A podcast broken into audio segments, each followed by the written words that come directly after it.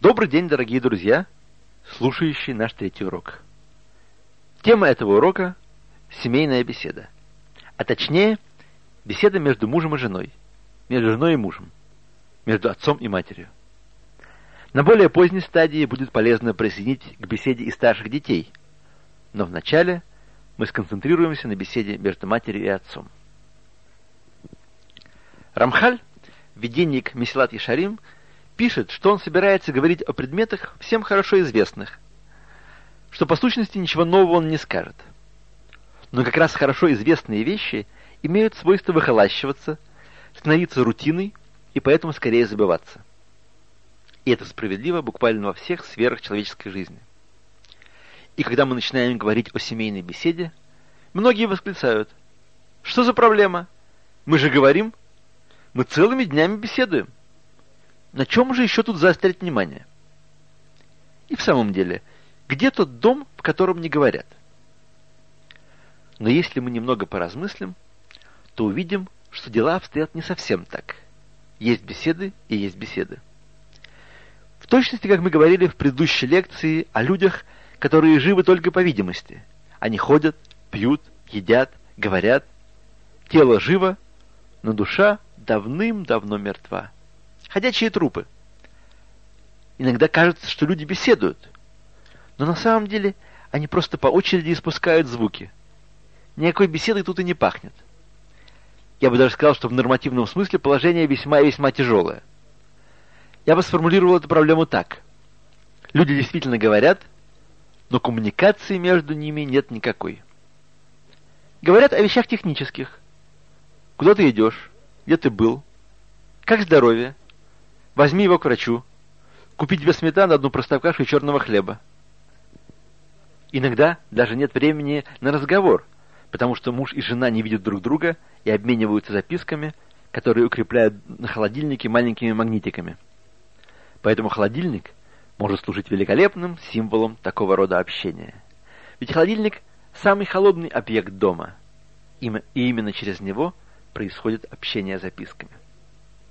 Возникает вопрос – тот ли это вид коммуникаций, который позволит скрепить семью и создать такую атмосферу, в которой дети могли бы успешно расти и развиваться?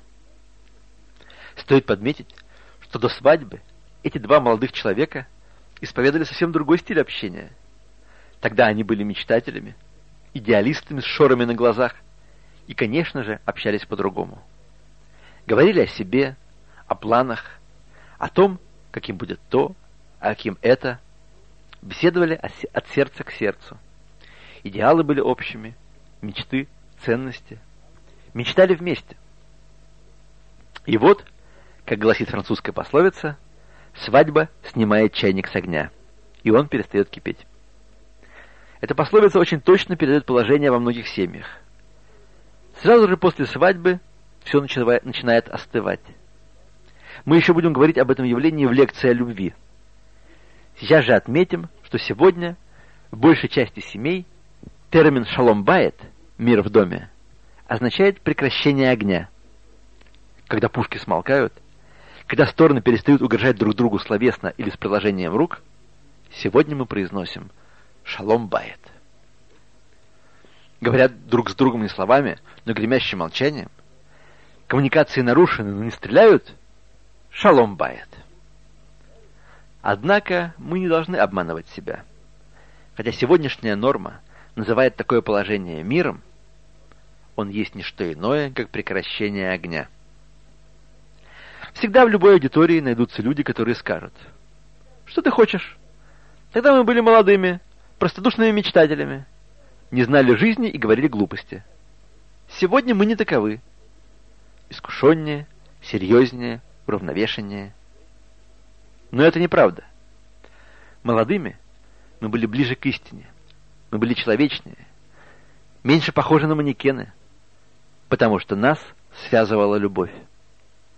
А сегодня связь нарушена. Мы стали чужими, в отношениях царит холод. Холод из того самого холодильника. Как же это произошло? Очевидно, что одним из решающих факторов такой метаморфозы стало то, что после свадьбы Вместо того, чтобы вместе взяться за строительство дома, за создание семьи молодые люди начинают пытаться переделать друг друга. Она его, а он ее. Тотчас же после свадьбы вступает в жизнь новый проект. Я переделаю ее. Я переделаю его. Те же самые вещи, которые свели их вместе, породили любовь, сегодня кажутся неприятно чужими. Она всегда мечтала об общительном компанейском муже, балагуре и весельчаке. Он мечтал о тихой скромной жене, благоговейно ожидающей дома своего дорогого мужа. И вот они удостоились и получили в точности, что хотели. И не проходит много времени со дня свадьбы, как оба они стремятся изменить в супруге именно те черты, о которых еще недавно мечтали.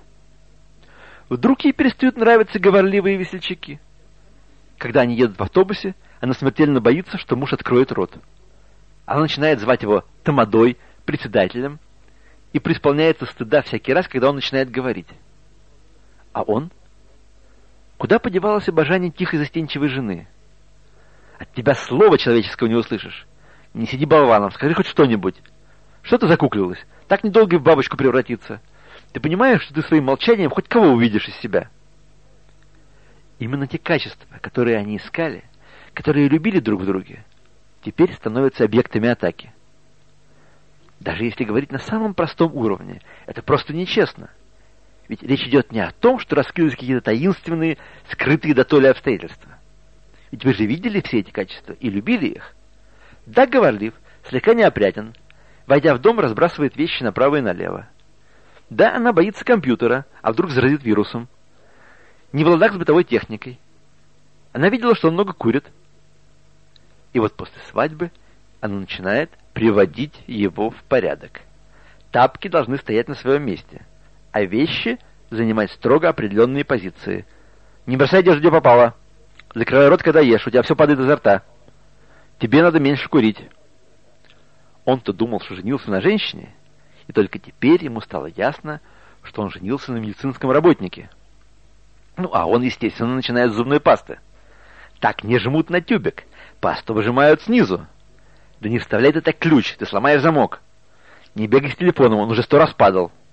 И еще, и еще, и еще. Столько страстей. Ни о чем. Как было уже сказано, многие неприятности начинаются с мелочей. Сколько дел о разводе имеют своей исходной точкой проблему, как выдавливать зубную пасту. Если много углубиться, то становится понятным, что нормальный человек, то есть невротик, любит в другом человеке некое качество, в котором не отдает себе отсчета. Это качество, восполняя на расстоянии, до брака, пороки его болезненной души, начинает неблагоприятно воздействовать на эту самую душу с началом семейной жизни. Социологический анализ браков-разводов показывает, что в современном обществе людей сближают те же самые личные качества, которые потом приводят к разрыву.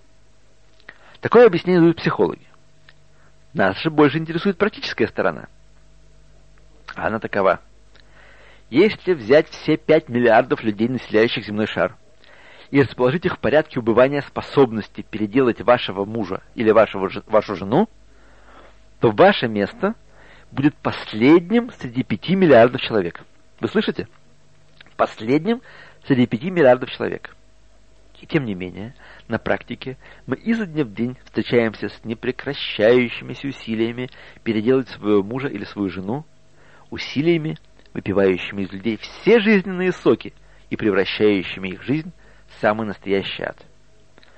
Точно так же, как в случае с дверной ручкой, упомянутым в первой лекции, видят, что никаких улучшений нет, видят, что положение ухудшается с каждым днем, но не прекращают своих героических усилий. Я переделаю ее, и будет по-моему. Я переделаю его, и будет по-моему. Напряжение растет, коммуникации разорваны, несчастные жизни. Вот неизбежные результаты такой борьбы. И с такими же жизненными результатами все продолжают и продолжают и продолжают что?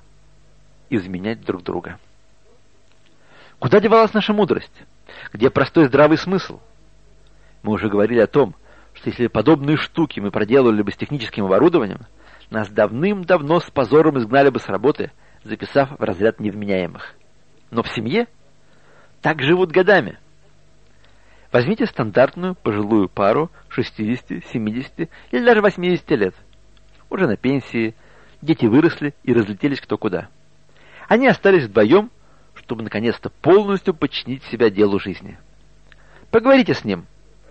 Он будет без, безумно рад излить свое недовольство женой. Поговорите с ней. Она будет просто счастлива покритиковать своего мужа.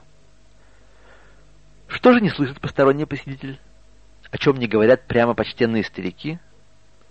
Что может быть, очень возможно, похоже на то, что мы вообще создали семью не с тем человеком. Я должен был жениться на другой, я должна была выйти замуж за другого. Так говорят 80-летние старики, вырастившие нескольких детей и десятки внуков, вышедшие, как говорится, на заслуженный отдых. Они получили то, что строили всю жизнь. Так и строят дом. Так и строят семью.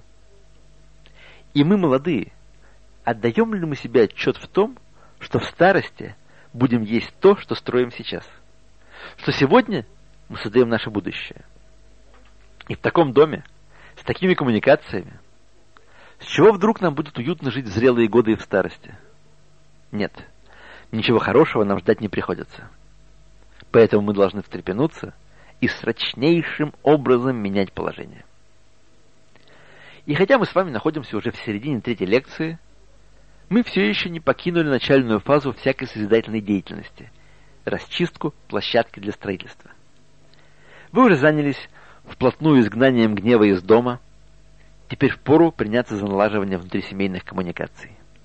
Только после этого можно начать лить фундамент дома – основания еврейской семьи. А пока даже фундаментом нельзя заняться, потому что стройплощадка слишком загрязнена, слишком завалена всяким хламом, досками, камнями, рытвинами, вещами. Мы должны прежде всего очистить место, на котором можно будет построить, построить нечто стоящее. В прошлой беседе мы упоминали о том, что когда жена Патифара пыталась соблазнить Юсефа, тот сказал – для чего я сделаю это зло и согрешу перед Богом? Мы задались вопросом, почему Юсеф использовал единственное число глагола? Ведь грех, в который жена Патифара пыталась его впутать, был и ее грехом. По этой причине было бы естественней, если бы он сказал, для чего нам сделать этот грех и согрешить перед Богом. Мы ответили, что если бы Йосеф воспользовался множественным числом, он тем самым сделался бы сообщником жены Патифара, потому что речь соединяет. Речь делает их сообщниками. Теперь они вместе. Точно так же в начале истории Вавилонской башни сказано, что у людей был один язык и единые речи. Речь объединяла их. А когда люди объединены, когда их жизнь подчинена единому стремлению, для них нет ничего невозможного и они в состоянии построить башню, упирающуюся в небо. Поэтому-то Бог сказал там, «Сойдем и смешаем их язык».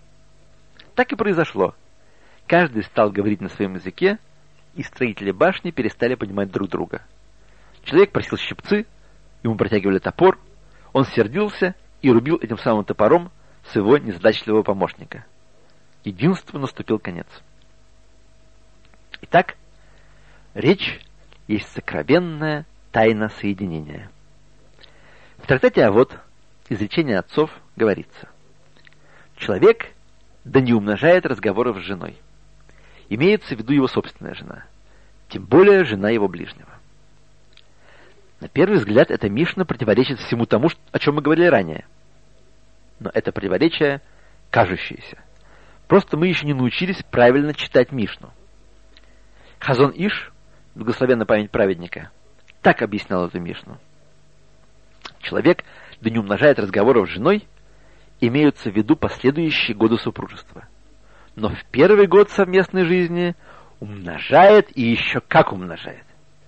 В первый год после свадьбы, о котором сказано, что человек не имеет права оставлять свою жену даже для войны, он обязан много говорить с ней. Возможно, вы сейчас спросите, ну хорошо, в первый год оно так. Но чего же он хочет от нас, состоящих в браке третий, седьмой, двадцатый год? Но если мы вдумаемся, почему муж должен умножать разговоры с женой в первый год супружества, и почему не должен делать это в последующие годы, мы поймем, что все мы находимся в этом аспекте внутри первого года семейной жизни. Ведь Хазон Иш сказал нам, что в первый год муж обязан много говорить с женой, чтобы постараться обрести единство, произвести работу соединения, ибо секрет соединения в речи. Стоит подчеркнуть, что сказано не просто говорить, умножать разговор означает много говорить. И все это для того, чтобы соединить. Для чего же это необходимо? И почему после этого первого года вступает в силу обратное предписание не умножать разговоров с женой? В рассказе о творении мира Тора говорит, «И дал им имя Адам, человек. Им, то есть обоим вместе. Муж и жена вместе называются человеком. Муж не, нажива, не называется человеком, жена не называется человеком, муж — это пол человека, и жена — это пол человека. Только вместе они называются человеком. Вы понимаете, уважаемый, до того, как вы женились, вы не были человеком. Написано в еврейских книгах, что мужчина без жены не имеет добра, благословения, Торы и еще длинного списка вещей. Эта жена превратила вас в человека. И сейчас у вас есть добро, и благословение, и Тора, и еще длинный список разных хороших вещей. А вас, уважаемая, в человека превратил ваш муж. И теперь вместе вы называетесь человеком. Что же это такое человек? Давайте же поразмыслим на эту тему. Вот человек собирается отрезать ломоть хлеба от буханки. Он берет буханку в левую руку, нож в правую и отрезает себе кусок желаемого размера. Теперь вообразите себе, что это простое действие было произведено через диалог двух рук. Правая говорит левой «Держи каравай». Та отвечает «Порядок, теперь ты бери нож». Снова правая «Исполнено, поднеси каравай поближе». Левая «Хорошо, режь». Правда, звучит очень надуманно, очень по-детски. Ситуация кажется совершенно оторванной от жизни. Почему же у нас возникает такое ощущение? Потому что нам, людям, знающим, как устроен мир, совершенно ясно, что правая и левая руки не нуждаются в разговоре, чтобы совершать совместные действия. Они согласовывают свои действия, не произнося ни слова. Почему же моя правая рука – и моя левая рука согласовывают действия между собой, в то время как моя правая рука и левая рука другого человека не в состоянии так ловко согласовывать свои действия? Ответ. Потому что они части одного тела. Они принадлежат одному человеку. Руки человека не должны говорить между собой. Его глаза не должны говорить между собой и, между, и со своими руками. Они не нуждаются в средствах словесной коммуникации, потому что между ними – существует внутренняя природная коммуникация, как между частями одного тела. То же самое муж и жена. Каков смысл слов «и дал им имя Адам»? Они стали частями одного организма и не нуждаются больше в том, чтобы говорить друг с другом. Точно так же, как правая и левая руки не нуждаются в обмене словами. Этот уровень связи гораздо более высокий, чем словесное общение – это истинное соединение, при котором части целого не нуждаются в посредничестве слов, чтобы понимать друг друга. Вот для чего муж должен много говорить с женой в первый год семейной жизни. Для того, чтобы постоянно практикуя и развивая средства словесного общения, достичь такого уровня связи между ними, что в последующие годы не умножать разговоры с женой, потому что в этом не будет нужды между ними установится совершенная связь, и когда он будет находиться в одной комнате, он будет знать, о чем она думает сейчас, сидя в другой комнате. И она будет знать, о чем думает он. Точности, как правая рука знает, о чем думает левая и наоборот. По этой причине сказано, не умножай разговоров с женой, это правило. Это правило на всю жизнь. Но чтобы прийти к этому состоянию не умножай, Необходимо, подчеркиваю, необходимо, свободен он будет для дома один год и пусть радует жену. Один год после свадьбы он должен посвятить налаживанию связи с ней путем постоянного словесного общения. Вот почему сказал Хазон Иш, что в первый год муж должен умножать, да еще как умножать разговоры с женой, чтобы за все это время достичь совершеннейшей связи. А ее невозможно достичь без солидной тренировки и упражнений. Поэтому, уважаемые дамы и господа, если вы сейчас находитесь в положении, когда вы прекрасно понимаете своего супруга или супругу, и для этого не нуждаетесь в изобилии слов, значит вы находитесь на втором или даже на последующих годах супружеской жизни, и эта беседа не про вас. Однако, если вы не говорите друг с другом не потому, что достигли идеальной коммуникации, а по причинам, упомянутым в начале беседы, и если состояние, в котором оказалась ваша семья, можно определить как недостаток понимания – если вы все еще не достигли уровня взаимодействия, который существует между вашими руками, значит, вы еще не начали свой первый год, и не имеет значения, сколько лет тому назад состоялась ваша свадьба. Поэтому вы стоите сегодня перед возможностью начать первый год совместной жизни, ибо это никогда не поздно сделать. Известно, что во время обрезания благословляют отца младенца и говорят ему так. «Так же, как ты ввел его в завет нашего праотца Авраама, так ты удостоишься привести его к Торе, Хупе и добрым делам». Комментаторы задают вопрос. Почему благословение в таком порядке описывает путь следования по жизни нового человека? То, что Тора стоит в начале, ясно, ибо сказано «пяти лет записания». Но почему хупа, женитьба, предшествует добрым делам? Ведь люди создают семьи в возрасте 18, 20, а то и более лет. А добрые дела начинают совершать много раньше. И говорят наши мудрецы, пока человек не создал семью, все его добрые дела еще недостаточно серьезны. А вот после женитьбы это совсем другое дело. Сейчас, как говорят дети, он должен и в заправду совершать добрые дела – и одно из самых важных и глубоких добрых дел, из самых возвышенных, это то, о чем мы сегодня говорим. Чтобы достичь такого уровня связи между мужем и женой, необходимы добрые дела. Умножать разговоры с женой в первый год совместной жизни – это доброе дело, что называется, с большой буквы. И с большой вероятностью можно предположить, что большинство семейных пар еще не начали свой первый год – и пришло время начать его. Так почему же не сделать это прямо сейчас? После того, как вы послушаете эту беседу, после того, как вы услышите по ее завершении домашнее задание, которое вас попросят исполнить.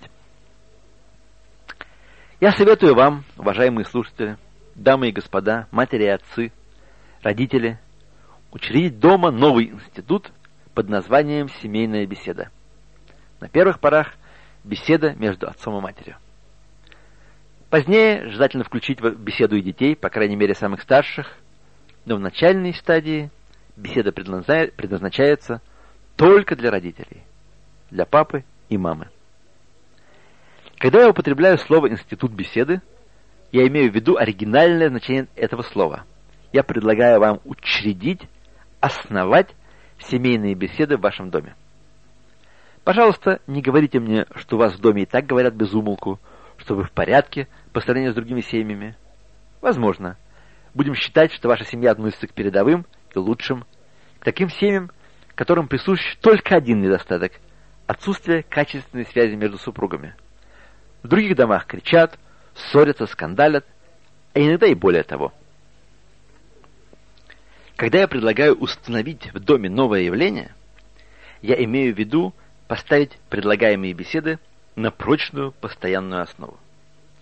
Чему это можно уподобить? Заседанию Совета управляющих, педсовету в школе, заседанию парламентской комиссии, любому деловому совещанию, в начале которого председатель громко сообщает об его открытии. Он говорит, я открываю совещание. Не исключено, что участники совещания уже сидят вместе в одном зале полчаса, говорят друг с другом, сплетничают или рассказывают анекдоты – Однако все, что было сказано за эти полчаса, не имеет отношения к совещанию. Совещание начинается только тогда, когда председатель встает и заявляет «Я открываю совещание».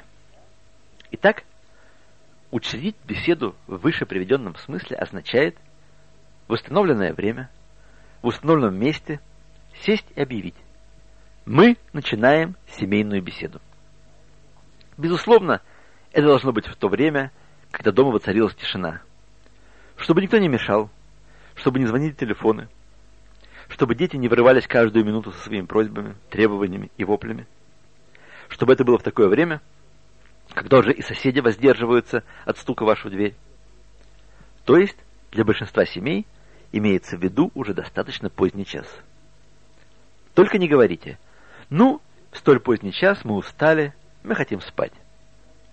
Ведь то, о чем мы с вами говорим, для вас важнее всего на свете – мы предлагаем вам создать такой институт, о котором через некоторое время вы скажете, как мы могли без этого жить?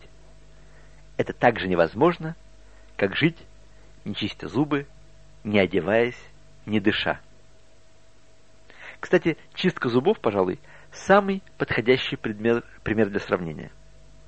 Человек не рождается зубной щеткой в одной руке и с пастой в другой. И пока он растет, он учится этому новому для себя делу, и через много-много лет приходит к такому состоянию, что уже не может не чистить зубы утром и вечером. Почему? Привычка стала натурой. Точно так же мы предлагаем вам учредить институт семейной беседы, чтобы в прошествии времени привычка стала натурой, чтобы вы настолько привыкли к его существованию, что не, что не смогли бы пойти спать не проведя перед этим семейной беседы. Как вы не идете спать на пустой желудок и с нечищенными зубами? Итак, на повестке дня создание вполне основательного учреждения под названием «Семейная беседа». Стоит готовиться к ней. Пускай на столе будет то, что любит муж, и то, что любит жена.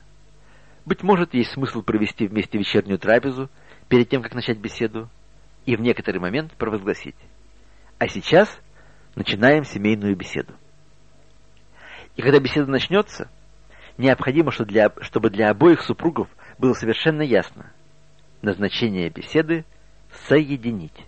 Они оба стараются достичь единства. Сейчас мы приводим в действие тайный аспект речи – разговор во имя соединения. Кстати, если уж мы упомянули телефон, стоит немного отвлечься и посвятить ему несколько слов – телефон. Телефон изобретен уже более ста лет тому назад. Телефон – устройство техническое. А, как мы уже упоминали, в вопросах техники мы все большие специалисты, люди сметливые и даже отчасти гениальные. Поэтому нетрудно понять нашу всеобщую склонность всячески почитать технику и даже отдавать ей предпочтение перед людьми. Телефон, например, мы очень ценим и превозносим его значительно больше, чем человека. Представьте себе, что вы приходите в правительственное или общественное учреждение, больничную кассу, министерство, и видите там огромную очередь людей, желающих попасть на прием к служащему X. Номер вашей очереди, скажем, 150 -й. И все-таки вы хотите поговорить с ним именно сегодня. Что же делать? Есть патент. Следует выйти из приемной, найти ближайший телефон и набрать требуемый номер. И вы ни минуты не сомневаетесь в том, что когда телефон на его столе зазвенит и он поднимет трубку, ваш разговор с ним отодвинет на задний план того человека, который сейчас сидит в его кабинете. И тот самый посетитель, который сидит напротив чиновника, примет это как должное, потому что за долгие годы тренировки свыкся с этим фактом и относится к нему как к самому естественному в мире явлению. Служащий говорит с вами, вы задаете вопросы, он отвечает. Вам удалось элегантно обойти очередь в 150 человек. Если бы вы предприняли попытку прорваться без очереди в приемный, ого, вы бы услышали от публики все виды оценок своей личности, и каждый из 150 человек лег бы грудью на вашем пути в заветный кабинет. Но телефон, мы все почитаем его и преклоняемся перед ним. Более того, тот служащий, в кабинет которого вы позвонили, во время разговора с вами делает знаки сидящему против него посетителю, как бы объясняя. Что же я могу сделать? Ведь Телефон позвонил. А посетитель, понимающий, кивает головой. Конечно, конечно, что же можно сделать? Ведь телефон позвонил. Безусловно, вы должны ответить. Какой вопрос? Телефон — святыня. Человек — нет.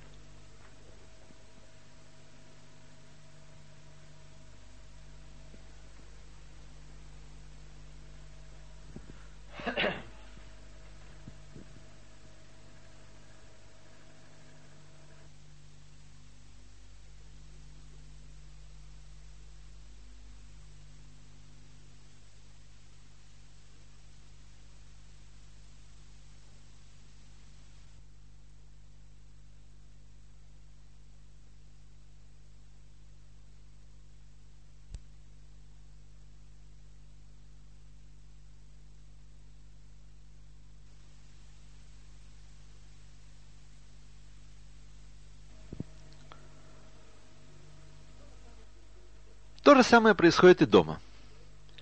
Что случается, когда в кои-то веке мы с женой находим время поговорить, садимся поудобнее, и вдруг, динь-динь-динь-динь, этот мерзавец подает свой голос.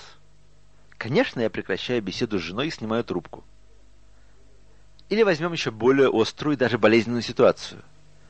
Ваш 16-летний сын, который уже давно отдалился от вас и с которым нет почти никакого контакта, неизвестно по какой причине вдруг подходит к вам и говорит – Папа, ты знаешь, мы так давно с тобой ни о чем не говорили.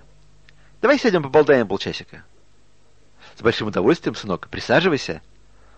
Тут сын говорит, папа, я хочу сказать тебе нечто важное. Пожалуйста, выслушай меня. Начинай, сынок, я тебя слушаю. Сын начинает говорить, и в тот самый момент день, день, день, день, день. Стоит ли говорить, что вы поднимаете трубку и начинаете разговор с немного занудным приятелем, который затягивается на полчаса? Ведь не в состоянии прерывать телефонный разговор, правда? А когда через эти полчаса вы возвращаетесь к, к своему сыну, ну давай, что ты хотел сказать? Да ладно, папа, как-нибудь в другой раз.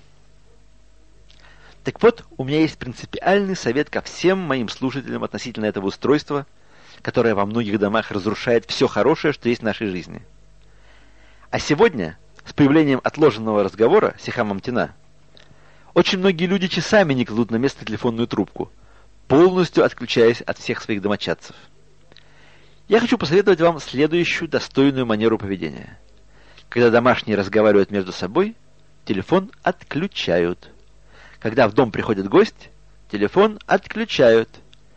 А если вам неудобно отключить телефон, потому что вам кажется, что вы пропустите какой-то очень важный телефонный разговор, так сегодня за относительно небольшие деньги – можно купить чудо-автоответчик или вообще за гроши пользоваться услугами звуковой шкатулки, Таколи, телефонной компании. Они поработают за вас и зафиксируют все важные разговоры и данные. И когда вы освободитесь, вы свяжетесь со всеми, кто хочет слышать вас и кого хотели слышать вы. И, безусловно, когда мы думаем о учреждении семейной беседы, мы должны позаботиться и о том, чтобы этот грозный вредитель был нейтрализован наряду с детьми и соседями. Итак, час поздний, телефон отключен или подключен к автоответчику, дети спят, и вы начинаете беседу. Как говорить, не имеет значения. О чем говорить, и это не имеет значения. Все то время, пока в вашем сознании находится мысль, что вы сидите здесь, чтобы создать связь, соединение, что ваш ваш разговор имеет целью ваше единение, не имеет значения, как мы говорим и о чем говорим. Результаты, которых вы добьетесь, будут пропорциональны этому осознанию цели. Если вы сидите здесь, чтобы создать и упрочить единство со своей женой, если вы сидите здесь, чтобы упрочить единство со своим мужем, ясно, что вы оба постараетесь свести к минимуму пренебрежения друг другом, обидные и унижающие слова, критику даже если для вас в порядке вещей унижать, обижать и критиковать. И понятно, что тогда вы постараетесь говорить спокойно и плавно, с максимальным дружелюбием, а если есть проблемы, которые вы должны решить, вы сможете разрешить их лучше, чем в любой другой ситуации. Верно. Начало трудно.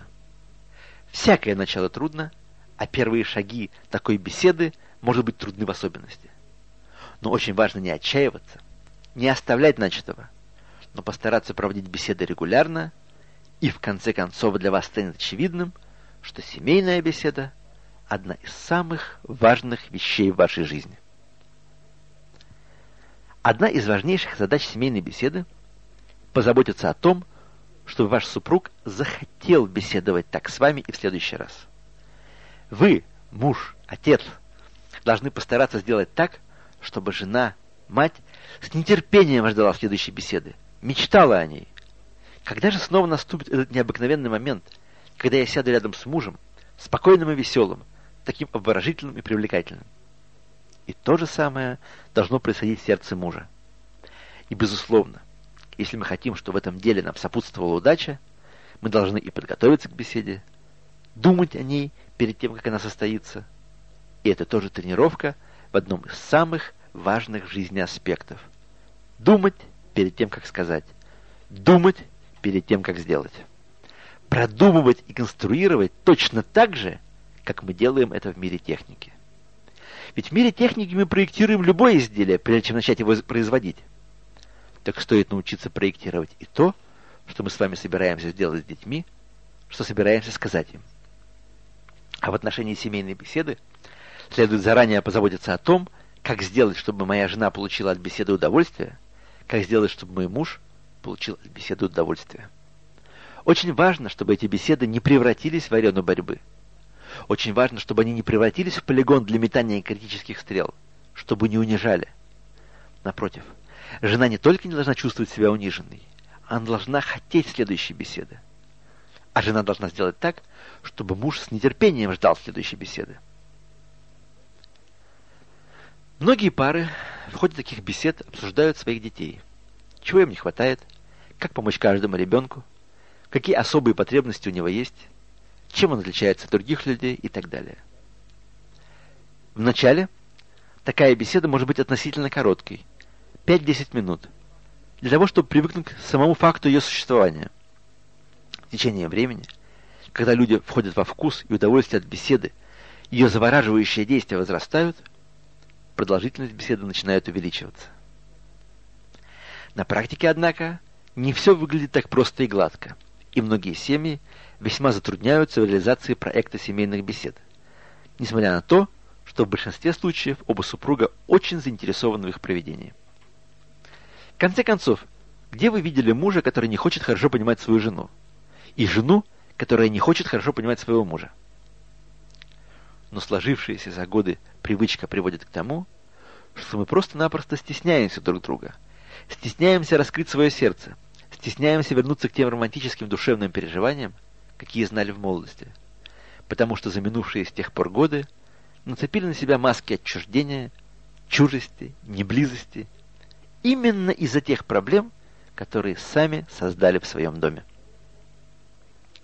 Довольно часто мы встречаемся с людьми, которые говорят об этом открыто – я хотел бы спокойно посидеть и говорить с женой, как вы советуете. Но она посмотрит на меня, как на сумасшедшего.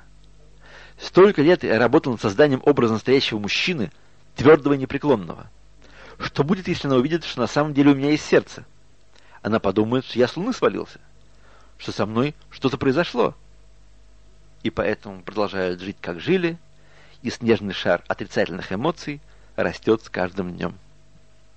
Так вот, этот барьер – необходимо преодолеть. Необходимо осознать, что точно так же, как в такой беседе заинтересованы вы, в ней заинтересован и ваш супруг. Друг против друга садятся два человека, жаждущие такой беседы. Да что там жаждущие? Это на самом деле вопрос жизни и смерти. Потому что во многих случаях нам только кажется, что мы живем. Тело живет. Но внутри, внутри все мертво. Такая беседа способна заново оживить мужа и жену, обоих родителей. А теперь представьте себе, уважаемые слушатели, как выглядят дети, выросшие в такой атмосфере, и как выглядят дети, выросшие в другой атмосфере. Как выглядят, выглядят дети, которые дышат воздухом отсутствия коммуникации в семье, воздухом отчуждения, формальных контактов, и как выглядят дети, которые дышат воздухом любви, единства, приязни, которые живут с родителями, сумевшими реализовать себя в этом качестве, и по этой причине улыбающимися, веселыми, довольными жизнью, с родителями, достигшими совершенной связи. Многие родители удивляются. Почему дети не говорят с нами?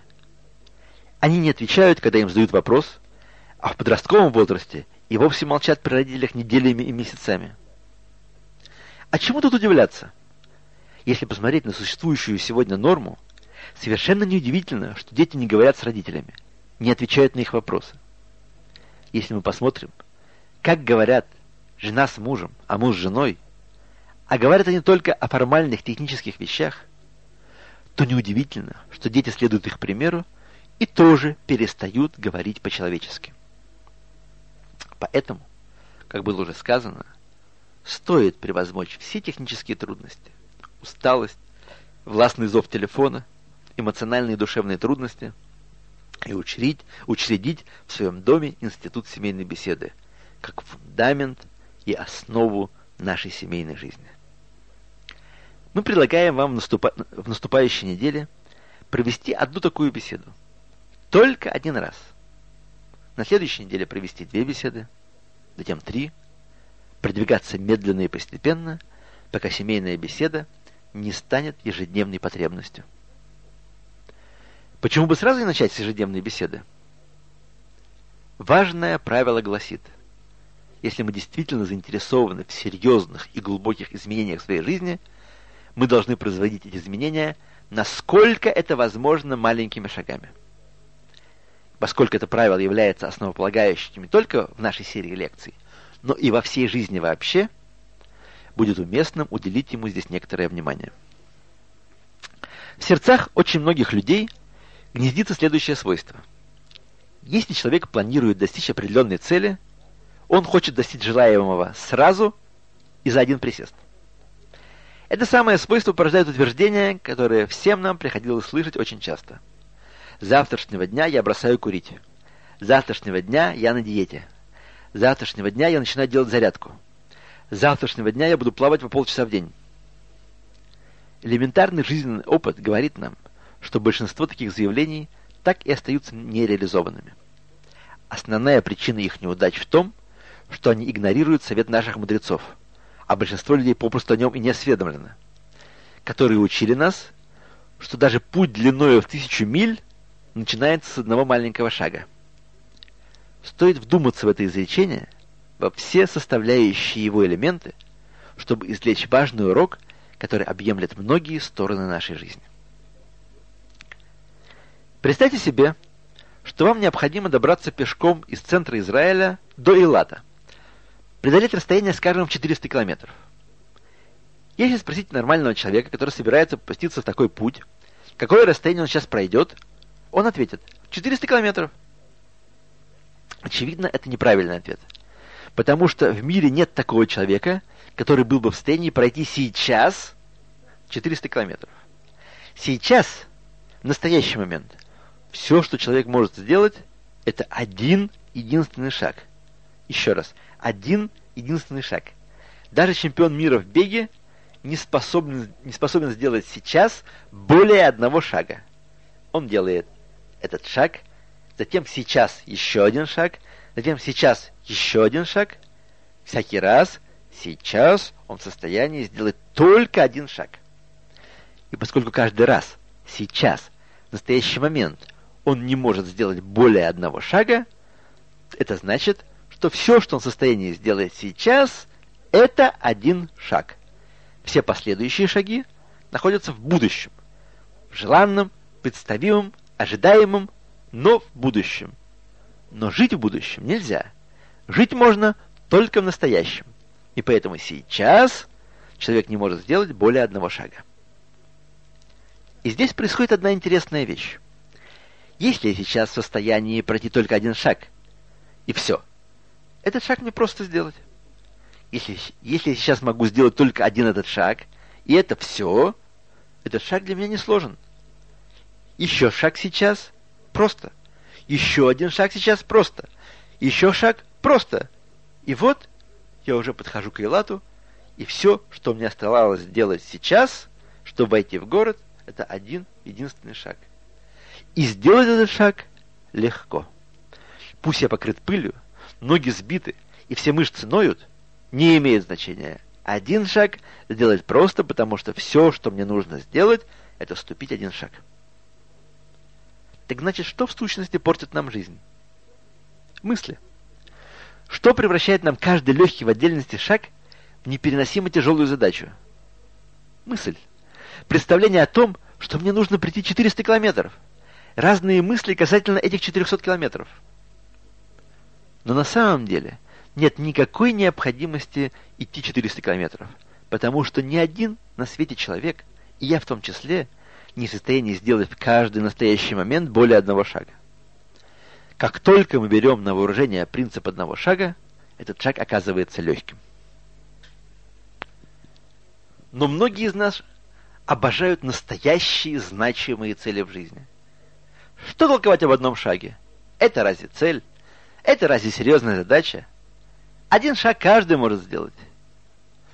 И вместо того, чтобы пойти по пути, который гарантирует успех, ободряет, дает удовлетворение от неуклонного приближения к цели, люди начинают изнурять себя вымыслами, представляя себе все 400 километров пути.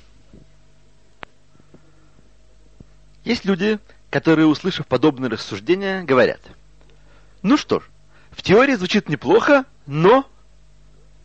Интересно задаться вопросом, кто больше теоретик? Тот, кто рассуждает описанным мною способом, или тот, кому уже сейчас тяжело от мысли о необходимости пройти 400 километров? Нет никакого сомнения, настоящий теоретик – это тот, кто видит в своем воображении 400 километров пути. А тот, кто утверждает, что должен, должен сделать только один шаг, и это все, тот реалист.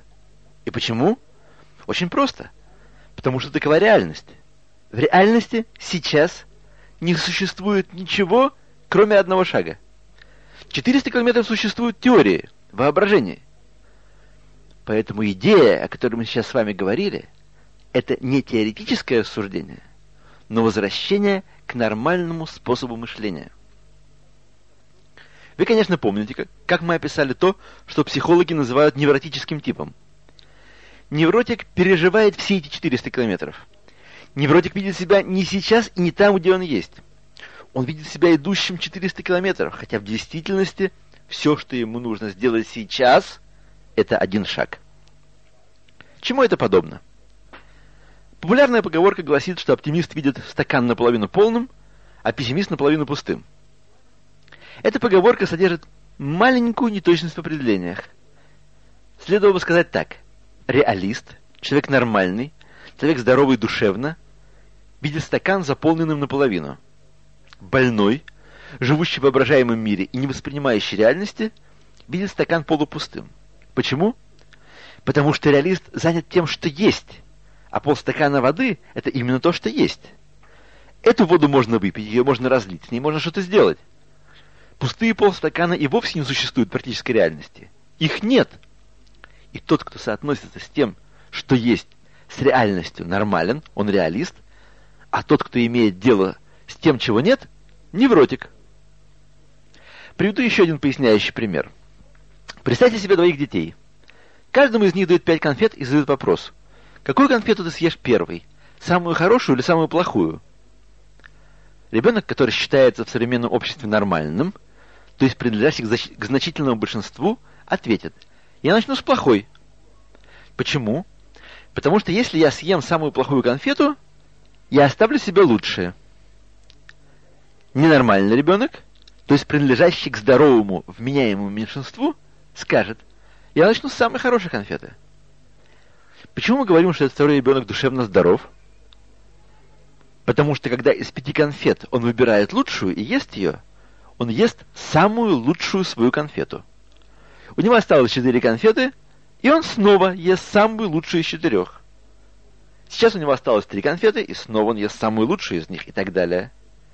Нормальный же ребенок, то есть принадлежащий к большинству, каждый раз выбирает самую плохую конфету из тех, что остались. Самую плохую из пяти, самую плохую из четырех, самую плохую из трех, и так далее. То есть, каждый раз он выбирает самую плохую конфету. Так кто из них, по-вашему, нормален? Мы живем в перевернутом мире в буквальном смысле этого слова. И этот простой пример с детьми и конфетами раскрывает нам глаза больше, чем любая психологическая, социологическая или любая иная теория. Это же просто. Серьезная проблема для многих из нас заключается в том, что мы ставим перед собой нереальные цели, цели, оторванные от действительности. Те люди, которые говорят себе «отныне я бросаю курить навсегда», в подавляющем большинстве случаев терпят фиаско. Но я знаком с человеком, и даже не с одним, который на предложение ему сигареты отвечает «Спасибо, но сейчас я не курю». Его жена рассказывает, что он отвечает таким образом уже 25 лет. Разница, надеюсь, ясна. Тот, кто бросает курить навсегда, ломается через день-два. Тот же, кто не, курит только сейчас, только сегодня, он вообще не бросал курить. Он просто не курит сегодня, уже 25 лет. По этой причине мы рекомендуем в этом задании, в других заданиях, во всем, что касается изменения привычек, продвигаться столь медленно, такими маленькими шажками, что в каждый момент с трудом можно было заметить разницу. Но точно так же, как сосредоточившись на каждом отдельном шаге и занимаясь только им, мы вдруг с удивлением обнаружим за спиной 400 километров и увидим себя на, на подходе к Эйлату, так, занимаясь маленькими изменениями, маленькими шажками, получая ободрение и удовлетворение от сознания приближения к цели, мы вдруг ощутим произошедшие в нас серьезные изменения. По этой вот причине мы советуем вам начать с малого – с одной короткой семейной беседы в неделю. Цель – соединение. Дополнительная цель – сделать так, чтобы ваш муж или жена захотели следующей беседы. А для достижения этих целей нет необходимости выдвигать грандиозные задачи, мечтать, парить в облаках, ожидая мгновенных изменений в самих себе и в своей семейной жизни. Так, так не бывает. Но, сосредоточившись на маленьких задачах, медленно, но верно продвигаясь к цели, мы с удивлением обнаружим через несколько месяцев, как изменились отношения в семье.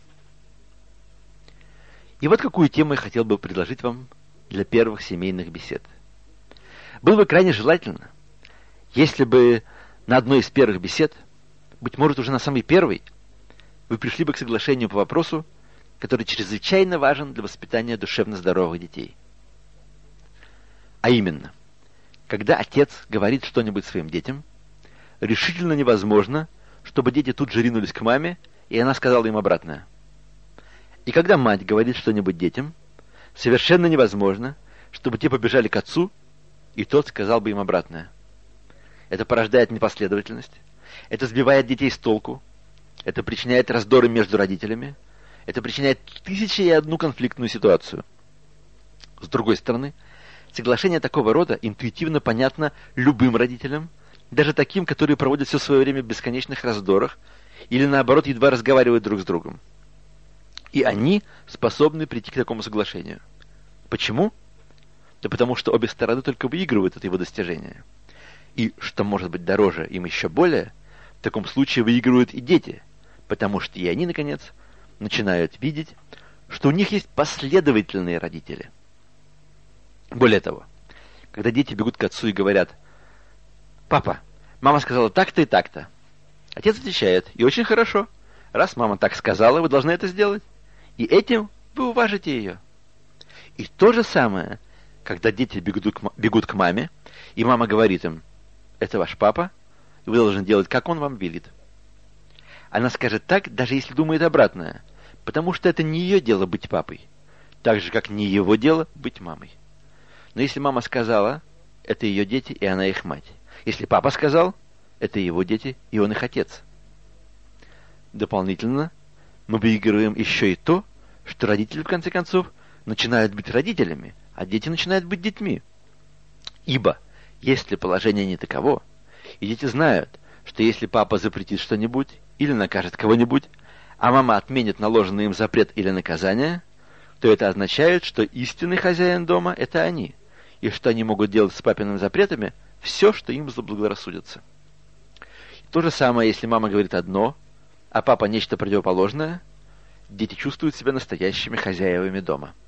А такое положение портит дом, портит семейную атмосферу, портит родителей и портит детей. Поэтому уже в одной из первых бесед стоит прийти к подобному соглашению. Не имеет отношения, что именно сказал отец. Нечто мудрое или не очень, воспитательное или не очень, хорошее или не очень, справедливое или несправедливое, все это не имеет никакого отношения к делу. Он отец детей, он так видит ситуацию, так понимает ее и реагирует на нее. Не может быть такого, что дети придут к матери, и та скажет обратное словам отца. И точно такой же статус должен быть у слов матери. Двустороннее обоюдное соглашение. Итак, задание, которое я прошу исполнить всех своих слушателей. Начать проводить семейные беседы в соответствии со всем тем, что было сказано ранее. В первую неделю одна короткая беседа, во вторую неделю две, потом три, постепенно удлиняя время бесед по мере необходимости и так далее, пока вы не придете к состоянию, когда просто не сможете прожить без такой семейной беседы. Цель беседы – соединение посредством речи, постараться установить связь, ибо секрет соединения в речи. Но конечная цель Института семейных бесед – достичь такого состояния, при котором вам больше не понадобятся слова, чтобы эффективно общаться друг с другом. Это будет высший уровень связи, когда вы будете понимать друг друга без слов. Он ее, а она его. Я желаю вам удачи в достижении семейного согласия и много-много радости от ваших детей.